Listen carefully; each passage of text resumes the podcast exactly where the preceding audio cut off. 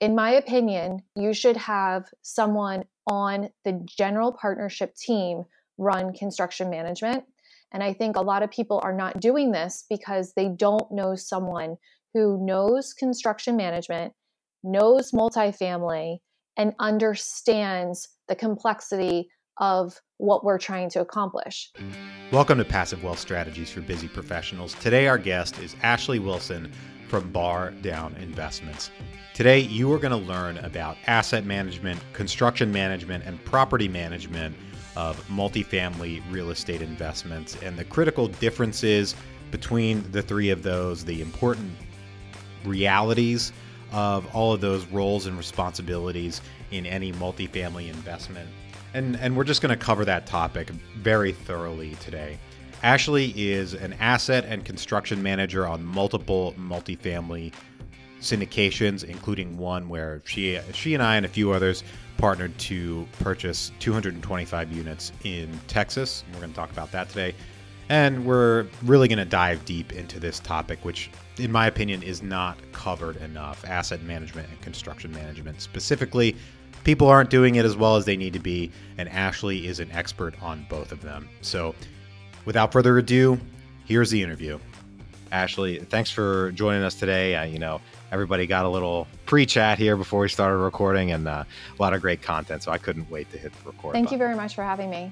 It's it's really exciting. So you know, I mentioned uh, a little bit about your experience. Could you you know give us a, a fill out that background for us to help us understand where you're coming from and and why should we why we should listen Absolutely. to you on this? So approximately 10 years ago, my husband and I purchased a rental property. Uh, I don't think we necessarily knew what we were getting ourselves into at the time, but we did purchase a, a single family rental property and we did both short term rentals on that property and long term rentals over the course of the hold. Fortunately for us, it was in a vacation area. So we experienced firsthand and our first uh, getting our feet wet in real estate, uh, we did actually quite well on that property, uh, which led to another property and also to it led to our um, extreme passion for real estate.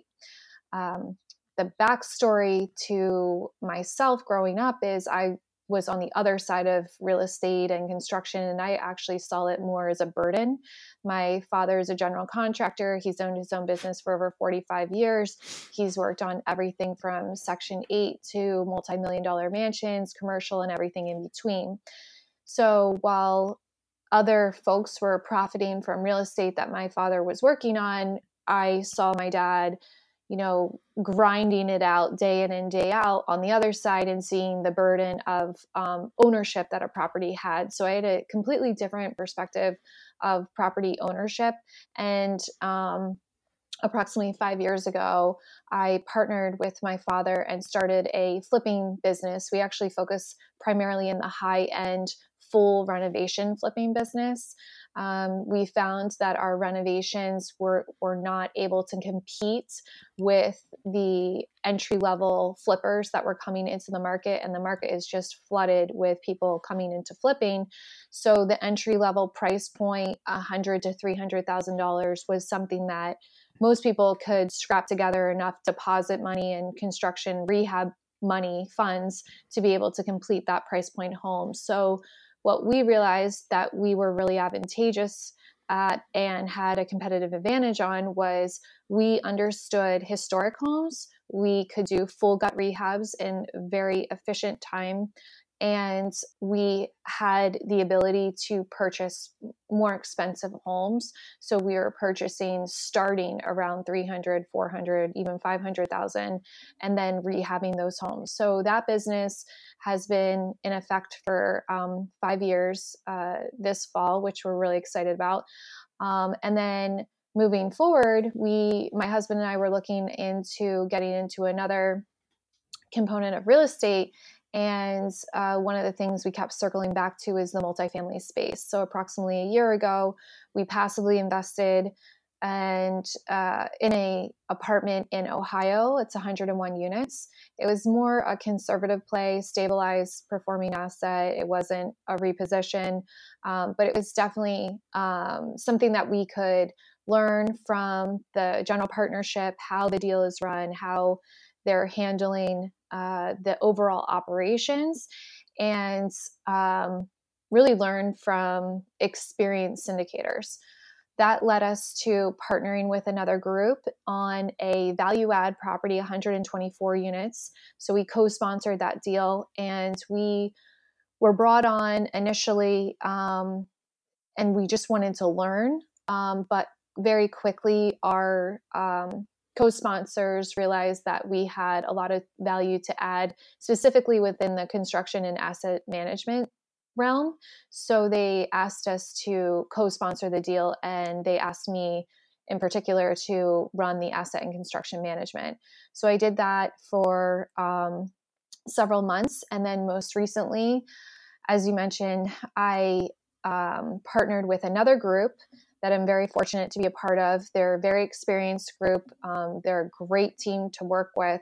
And I'm also doing the asset and construction management on this property, which is a 225 unit property out of Amarillo, Texas. Now, uh, for for folks that are not on the live call, or maybe I don't know, Ashley, I don't know if you noticed this, but uh, Jeff from Synergex actually on the call too. So uh, we got we got a lot of the team here. That's pretty exciting. And, and thank you for telling us about your experience. Uh, and folks that, that tune into these discussions, they usually know they are familiar with syndication, but you know maybe they don't know the roles that are split between property managers, asset managers, construction management. What is asset management versus construction management? Why do you need all three of those? Can we address the basics as to why we need to fill these three roles, you know, before we step into who should be handling, you know, those responsibilities? Absolutely. So, starting from the ground level up, we'll start with the property management team. The property management team is handling the day to day operations with the boots on the ground. So, they're handling the current tenants' um, concerns, they're handing, handling and um, taking on tour future prospective tenants. They're also handling maintenance requests, um, the day to day operations, any um, major changes or what we like to call capital expenditures that we are renovating the property. Um, they're they're really um, the centerpiece, in my opinion, um, quite arguably the most important part of a syndication. If you have an excellent team, if you have amazing um, general partnership, and amazing passive partnership, you have amazing bankers, you have um, amazing underwriters, all all these excellent pieces, but your property management team is subpar, it doesn't matter how great of a deal that you acquired because the property management team is really the make or break on the entire um, ownership success. So that's starting uh, with the property management team. Then I'll move on to the asset management team. The asset management team is a um, person or persons that are part of the general partnership, and they are protecting the asset for the investors. So they're looking at the day to day operations and overseeing the property management's handling of those operations. The construction management team is handling anything to do with what I was mentioning earlier, the capital expenditures. They're also managing to any type of um, major renovations that were unplanned. So, let's say, for example, you have a storm come through the property and you lose 50% of your roofs. You really need someone with construction management experience to tackle that task and ensure that it gets handled appropriately, whether that's through insurance or paying out of pocket. So it's really important that that construction manager understands um, to whether it's via capex or an insurance that they're working hand in hand with that asset manager to really understand the game plan for that property. specifically if it's for a reposition. Mm. And where do you stand about, um, you know, my experience with property management kind of making or breaking a deal uh, definitely is 100% in line with what you said about it, um, about property management being a very pivotal part.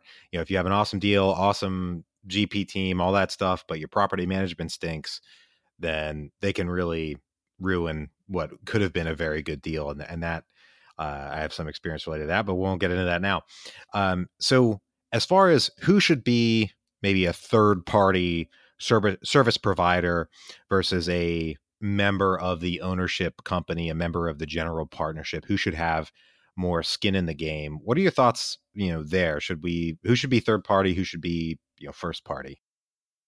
A lot of people, all right, so if we go back to each component here um, and start with the property management team, a lot of people feel that property management should come in house. Um, I can see either side to that argument. Um, however, whoever is managing property management should be exceptional at uh, the property management piece.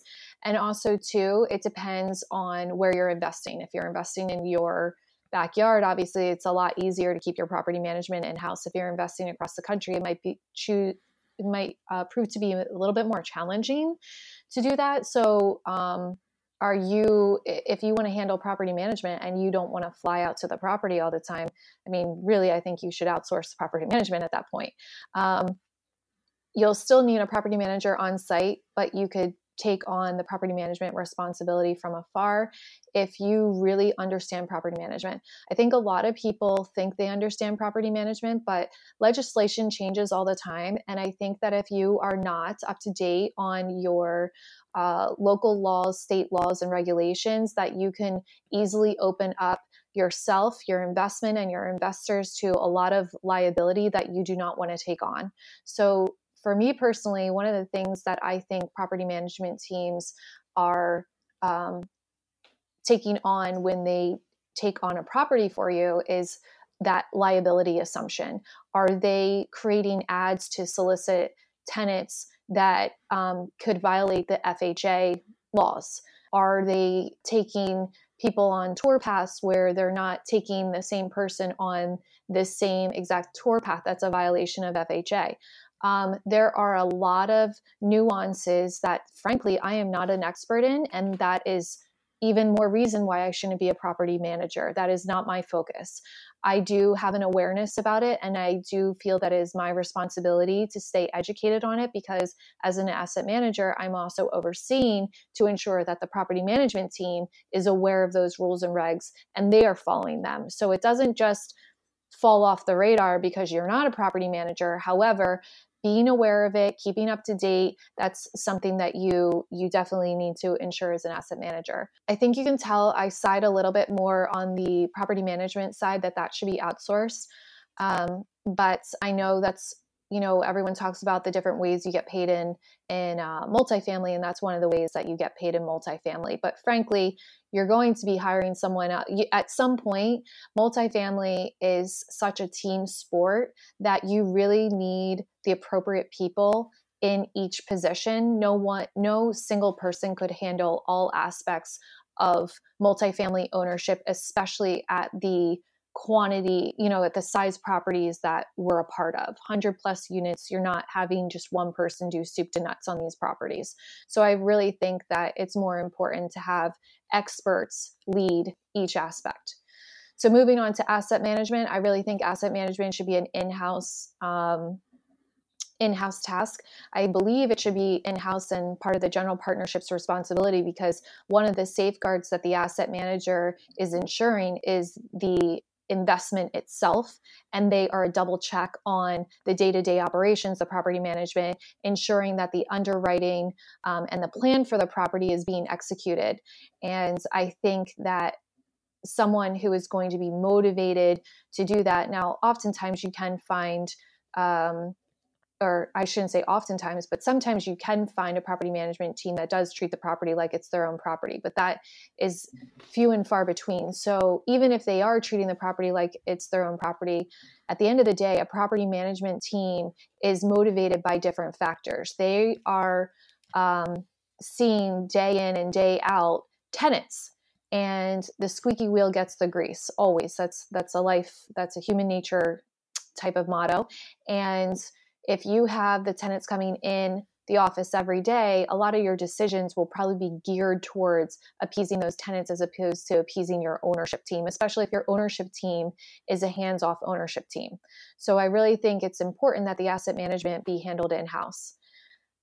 Taking that one step further, and I know a lot of people will disagree with me on this, and a lot of people will disagree with me on this because I think that they um, actually uh, do not have a resource And it's not because they don't agree with what I'm saying, but they don't know where to go for the resource to do this next part, which is construction management. Construction management is often outsourced to a third party vendor, and that could either be via a construction company that's overseeing construction management on their behalf, or it could be, excuse me, a property management team. In either case, your alignment uh, with having a construction manager take on those responsibility is no longer aligned. And what do I mean by that? First of all, let's break down the compensation. So, a construction manager is paid when you do a third party outsourcing off a percentage of the total cost of that construction. So, a construction manager clearly would want the construction costs to go up as opposed to down. That's not aligned with what you want to do as an owner. You are looking for ways to have a high yield on your ROI. And in order to have a high yield on your ROI, very simplistically, you are decreasing what you're putting in and you're hoping for an increase in your return out. If you have a construction manager who's compensated off of the higher in you put in and they are really careless and they there's no motivation on your return on investment on the yield the rent bump etc why are they motivated to decrease the cost of that construction? Further if you look at time and any investor knows that time is money if it takes two weeks to renovate a unit for an outsourced company why would they be motivated to turn that to you know half the time to one week's time. So really I, I always like to give the example because it's easiest when you think about it in terms of days. If you have a renovation that takes seven days versus six days across 100 units that's 100 days of lost potential uh, loss rent. So your gpr is actually at risk of 100 days of loss of income because of one single day. Now no owner would let a single unit sit vacant for 100 days. And that's basically what you're doing. So, in my opinion, you should have someone on the general partnership team run construction management. And I think a lot of people are not doing this because they don't know someone who knows construction management, knows multifamily, and understands the complexity of what we're trying to accomplish. In fact, to be honest with you, I haven't met a single person yet that does construction management, asset management, and understands multifamily, how you are literally increasing your NOI so you can exponentially increase the property evaluation. Most people know that within the multifamily space, but trying to find someone who understands construction and understands that and understands all the components of multifamily is very rare. And that's why I think syndicates, syndicators are not finding someone to run construction management. Now, personally, if I was a passive investor and I saw that, okay, yes, the general partnership team is going to oversee the asset on the operational side, but they're not overseeing the construction side. There's no one on the team that actually understands construction. I would never even think about investing with them. I don't care how good of a deal it is. I don't even care if it's a stabilized property.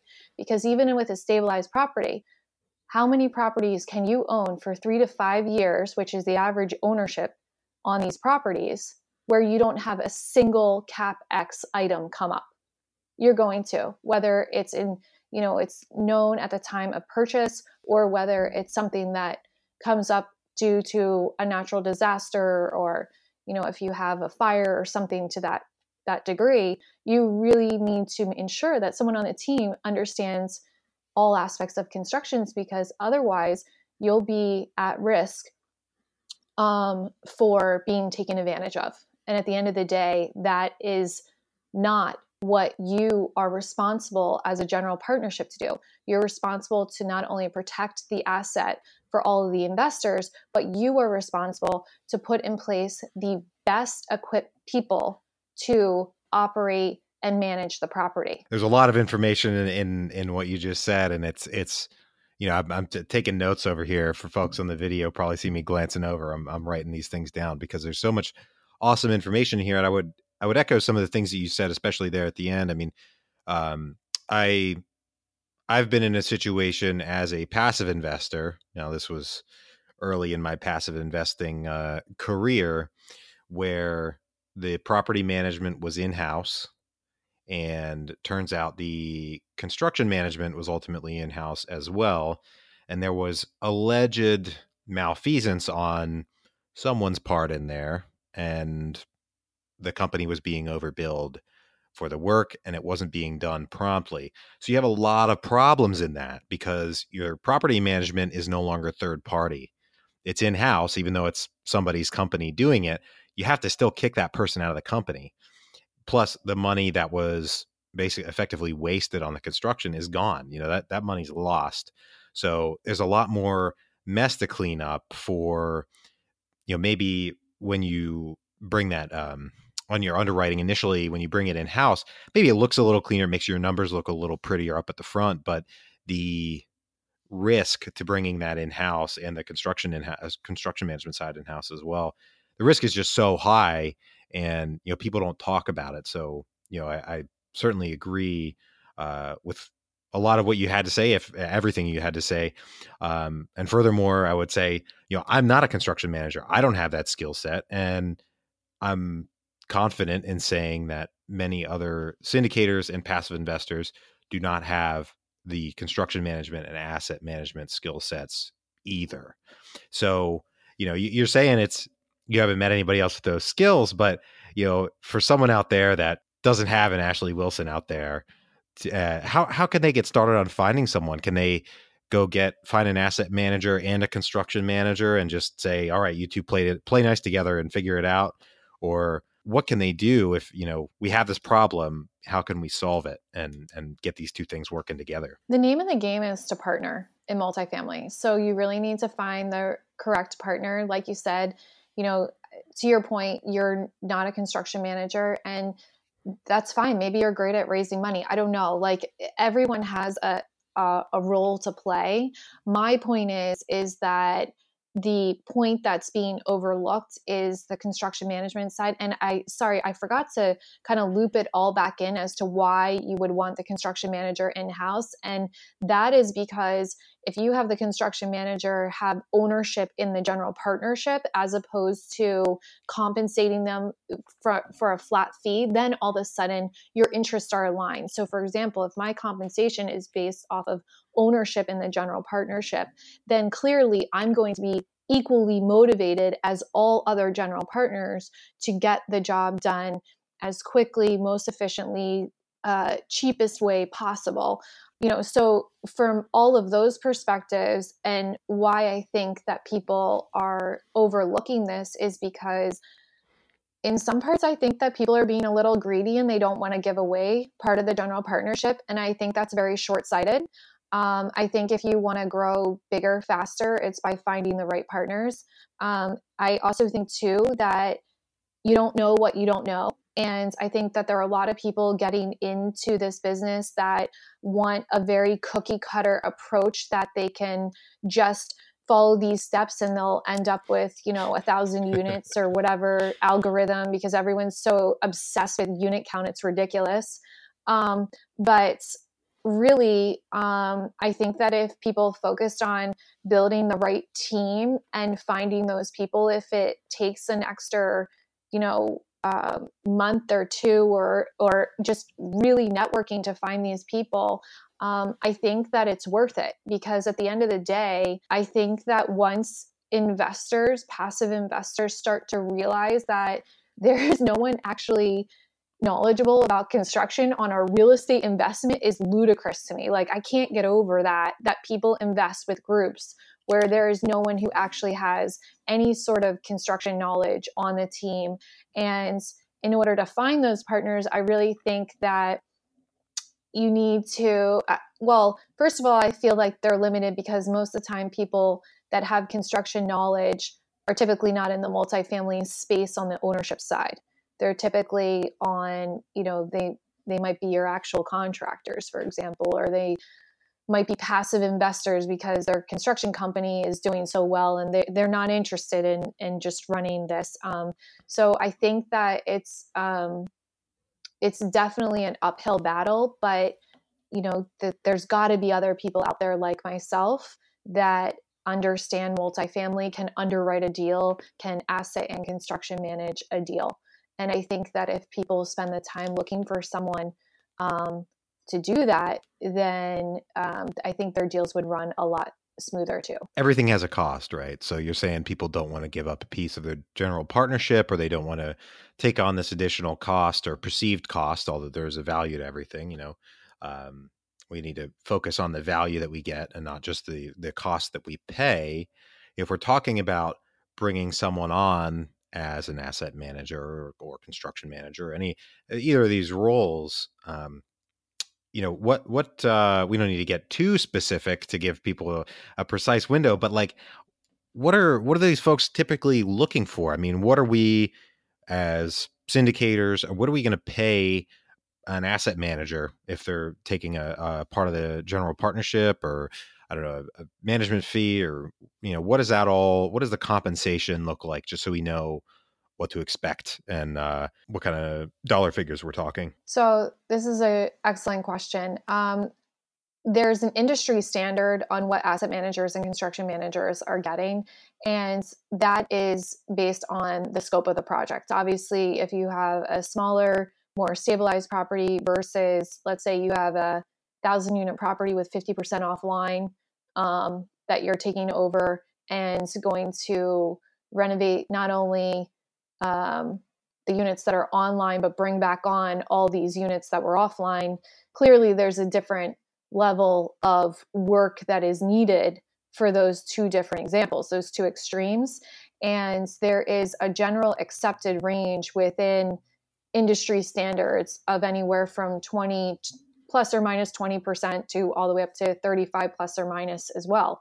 Uh, 40 I've heard of 40, 45%. It, re- it really depends on the scope of the project. Um, and I do believe that that is a very fair way of looking at the compensation. But I also think personally that the asset and the construction manager are often, their roles are often downplayed. And I think this goes uh, very closely with, I think, what we were talking about before we started recording, which is a lot of people are getting really lucky right now because of the market. And they're selling these properties for uh, insane profits, but they weren't really running the properties that well. It's just because the market is so hot and the increase in the evaluation is so great because the demand is so high that people are almost getting rewarded for running properties in mediocrity levels.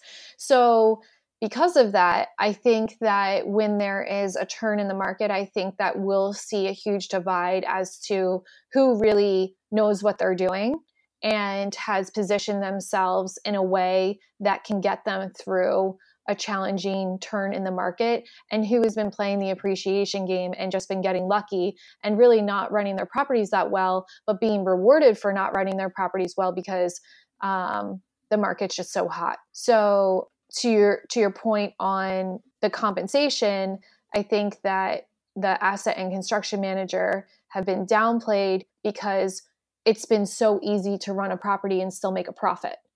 But I really think in the coming years, you're even more so going to need someone who knows how to run a property effectively to not only make a profit but potentially just come out on the uh, in the black you know as opposed to in the red and keep your investors happy and the and the property from being taken over from the bank you know? Yeah cap rate compression over the last you know just in this market cycle has made a lot of people a lot of money. And you know if that changes if cap rates really start creeping back up i mean some markets they're creeping up a little bit but for the most part it's been more or less flat. I mean we're not we're not really headed downward anymore but if those start to come back up at some point i mean some some people who haven't planned properly haven't maybe haven't managed managed their asset well or you know a lot there's a lot involved in there haven't gotten their debt right all that stuff um you know could potentially lose a lot of money. That could that could be a very big deal. Um now another uh question I want to ask you. We talked before we started recording uh, that you live outside of Philly, and then the the deal that we're both invested in, uh, along with many others, is uh, in Texas in Amarillo. I mean, it's not a short drive. It's not right around the block. You you have to get on a plane. How how do, how does an asset manager, construction manager, work remotely like that? And you know, for folks that are out there looking for an asset manager and construction manager, should they be you know are most asset managers slash construction managers good at working remotely? I mean, let's talk about the doing business out of state aspect of this asset management construction management. So I mentioned before that I started my uh, flipping business while um, uh, flipping business about five years ago, and I was actually living in Europe when I started that business, even though the business was located in Pennsylvania. Um, and prior to that, to be honest with you, I actually worked in the pharmaceutical realm and I worked in clinical research and development. So I worked on drugs and vaccine trials um, that were trials running all over the world prior to FDA and other regulatory submissions, like in Europe, it's called the EMA. Um, but long story short, is I never understood at that time how much that was training me for the role that I'm in now, and even the role that I was in while I was living in Europe and starting up that company. But what that really taught me, uh, besides obviously uh, pediatric vaccines, is it also taught me too how to not only systematize things, but systematize, systematize things from afar. And I think that is something that I've grown quite strong at doing the number one key that I can tell you to being successful at it is communication. Number two is organization. So the more you can, a lot of people say that, you know, don't over communicate. Uh, you're, you want to have very efficient calls. And the reality is, when you take over property and you're not located next to the property, you're going to have a lot of calls and you're going to be taking calls at all hours of the day, seven days a week. And if that's not what your jam is, do not sign up to be an asset or construction manager. So, um, to be honest with you, that's my jam. I love it. I love um, being available all the time for the property. I love um, finding creative ways to make the property super successful. I'm really, really motivated by that. I'm motivated by saving even a dollar because a dollar with, you know, a certain cap rate is exponentially um, adding to the valuation of the property. And that to me makes me very excited. I mean, I get really excited when I figure out a way to save $50 a month on the phone bill. So, um, because I understand how much that helps the evaluation of the property and every little penny counts. So, really, for me, learning how to manage from afar was um, it really started with when I worked in pharmaceuticals and I was a, a director of um, global project management um, and just realizing how to run things and keep people motivated and, and stay in communication and keep up to date and lots of trackers, making it crystal clear the processes that we're following, making sure you have processes, making sure the communication is organized, having meetings, taking minutes. I mean, these are all things that big corporations do. And um, the reason they do that and the reason these big corporations stay in business is because it's it's kind of organized chaos and that's what you're trying to create. You, you want things to be organized you want to have lots of communication and you really want to stay on top of your project so whatever works for you for me it's a lot a lot of communication a lot of documentation. So it's very clear what decisions are being made what things are outstanding where we stand on those items that are outstanding so no one questions where we are on a single item and then also too it's about developing systems and learning from your mistakes. I mean, I self reflect all the time and I look at the trackers that I'm creating and I say, how do I make this better? How to, how do I condense this? How do I make it more efficient for my team? What works for my team? I like to get feedback from people and, and make sure that everything we're doing works for the, the greater good, the collective whole, um, because really if if something's not working for the majority then we've got to change it and people who continue the course and expect different results are are going to be upset with the the end result so i think it's really important that um, you really stay on top of everything. And I can't stress it enough communication and organization. Without those two items, you're going to fail. 100%, I can guarantee it. You will fail. So, really focus on those two items, and you um, can definitely uh, turn things around and and start off on a good foot. Nice. So you're very uh, uniquely uniquely qualified and experienced in these types of long distance project management type of activities and getting into this business has been adjusting those skills to asset management construction management just changing moving them over and uh, and readapting to this new business but uh, you know if we're if we're looking for another you know if someone's out there looking for an asset manager and you're not available uh, make sure they know what they're doing if they're going to be doing it from a distance. Make sure they're qualified if they're going to be doing it from a distance. And they have experience doing it. I mean why would you ever want to work with someone who isn't experienced in that realm in some facet like was i experienced on the first property was i experienced at managing a property of that magnitude prior to the first property? No.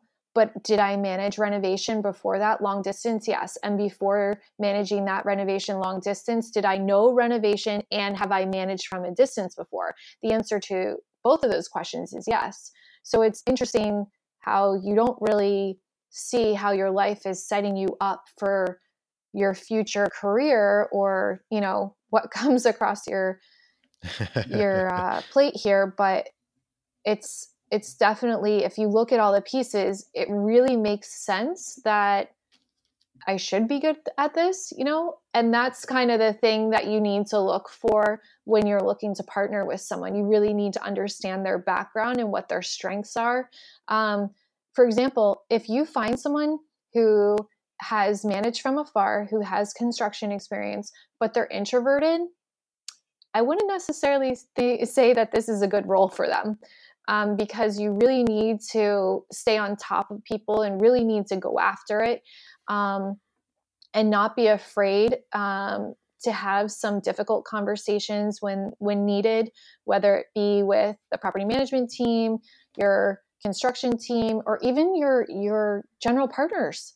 Um, sometimes you know you might have to say to your general partners that I really don't think this is the strategy that we should be pursuing because of X, Y, and Z, and and give that feedback back because that's what they want you to do. I mean, that's why you're in that role is to be the eyes and ears for the general partnership on the day to day with the asset and the construction management. So, um, you know, just really look at what would make someone successful in that role and then do what you would do for any other job interview them get to know them get to know their background make sure that their references check out all of the typical things that you would do for any other type of business absolutely so um, we've just hit 40 minutes on our discussion i've got three questions i like to ask everybody that i interview uh, about investing uh, so let's let's get right into there. This has been this has been really good, and I'm sure Thank we you. could talk about this uh, this all night. What is the best investment you've ever made? Education. The best investment I have ever made has been in education. Uh, my grandfather told me at a very young age that's one thing someone could never take away from you is your education. And that's something that I have lived and died by. I try to educate myself constantly. Um, I I mean, there's so much information out there. There's so much free information out there. Um, it's almost overwhelming how much information there is. I know you're probably looking for like an investment in terms of a monetary investment, which I could give you, but to be honest with you, the best investment anyone can ever make is in education. So, whether that's surrounding yourself with good mentors, um, always put yourself in a position, if possible, to be um, the least uh, knowledgeable about a topic in a room if you can. Um, and that's another way that you can educate yourself. Reading, of course, podcasts. I can't tell you how many times I listen to podcasts. Um, and I actually speed up the podcast so I can listen to more podcasts. um, but really just keep educating yourself. That's the best investment anyone can ever make. And then once you are knowledgeable about a topic, I know everyone likes to use that cliche saying analysis paralysis, but you really have to take action for that education to set in. Um, humans, the way we actually learn things is through active learning. That's the best retention for education. So, the best way that you're going to remember something and learn is to take action and, and try to get involved in any shape or form, whether or not you want to be a general partner one day, invest as a limited partner, or if you don't have the funds to invest as a limited partner, network with general partners, get to know them, see what they need help with because everyone needs help with something as a general partner. There's so many things to do.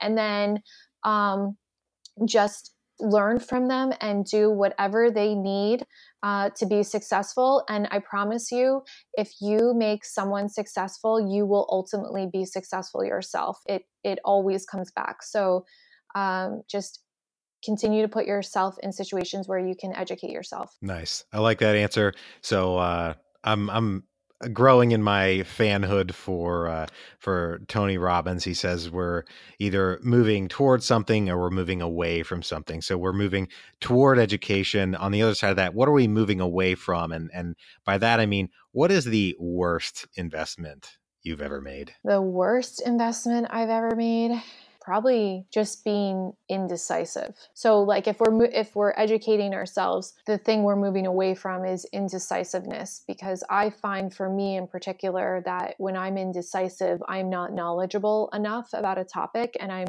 trying to really understand whatever it is and I'm not equipped enough to make that decision um, education allows you to make very quick decisions because the more educated you are, the easier it is for you to think from a 360 analysis of a particular situation. And the less educated you are, in my opinion, um, you tend to think of something from a very uh, narrow point of view, a very one-sided point of view, and or from no point of view. You're not knowledgeable about it, so it leaves let's some people still will make those knee jerk reaction decisions and they'll just make a decision to make a decision. For me i get indecisive. I i i really teeter on um i i just personally i don't like not knowing something. I really really want to know something. I want to know all the details about something. That's just the type of person i am. And then i can make a decision on that or help make a decision if someone wants my input or not. Um, you know i try to be helpful but um, I would say that's uh, the worst investment is just yeah wasted time. I mean, we've all there's you know the there's effectively you know an infinite supply of money out there. I mean, there's more money than you know anybody could ever spend available, but we all yeah. only have 24 hours in a day, and most of us aren't going to make it past 100 years old. So, you know, we've got we all have limited time and sitting around waiting to make a decision, waiting to take an action is just a, a waste, a wasted investment, a bad investment of that uh, that time asset that you have. Mean, we only have now, and uh, don't waste your now. So I like that answer a lot. Um, and this is my favorite question, the last one what is the most important lesson you've learned in investing? Most important lesson I've learned in investing is that when I initially got involved in investing, I had certain people put on pedestals, almost like they were celebrities, I guess. Um, not to the sense that I'm like fangirling over them, but to the sense that like, um, you know, they are someone that like I looked up to, and um, I really wanted to kind of emulate their path, so to speak, I guess. Um, and I really thought to myself, okay, these are people who they must really know what they're doing because they come across very confident and they come across as if they're uber successful. And I think the the number one lesson that I've learned in the whole process, and I and it to realize even more so in multifamily space is there are a lot of people out there that put on a persona that is not reflective of the caliber that I thought they were. And I think that a lot of people get caught up, especially in today's age of a lot of social media, um, being influenced by really good marketing instead of genuine, intelligent, knowledgeable, trustworthy people. And that is a huge difference in some of the other players in the space. And I'm not saying that all of these people are who are very public about what they're doing, but there have been people along the way in every aspect of real estate that I've come across where there are people that put on a persona of someone that they really aren't. And I think that that is um, something that's going to catch up with the real estate investing space collectively and i think that long term that there's going to be some stricter legislation because all it takes is one or two people who are acting inappropriately that are going to create some major change and i think that is on the horizon to be honest. So i think for people who are looking to partner or passively invest i think you should be very cautious about who the right people are and you really need to vet your partners and your investors and really be sure that you're working with good people and you're looking up to good people and you're um, getting um, good information. But what I've found is that, and this is the way it is across any aspect of your life, is once you do find one or two of those good people, they typically only surround themselves with good people so you can follow their lead. So, really, it's not about, oh my gosh, every single person now I need to be apprehensive about. It's more so finding just that one person, and that person will introduce you um, to the next good person and really kind of taking that uh, approach. I think that is a lesson that I've learned. So, whenever I meet someone, new um, just on my own introduction with that person, I'm very cautious at the beginning now. And I don't think I was as cautious when we first started out. I think I was a little bit more trustworthy. And I think that I assumed that when people were giving me their unit counts and their you know, I've been investing this long and this is how much profit I'm making and I've never lost money. And, you know, I just assumed they were telling me the truth. And over time, you realize that a lot of those stories are inflated. I don't know why, but they are. Um, and I think that you just have to be cautious about that and build the reputation that you want your family to be proud of um, so for me, I I am totally fine with my reputation taking forever to grow as long as there's never a hiccup. You know that uh, people always know that I'm a very trustworthy person. I work very hard. I care so much about what we're doing and um, protecting the investment. That to me is more important than, you know, flaunting profits.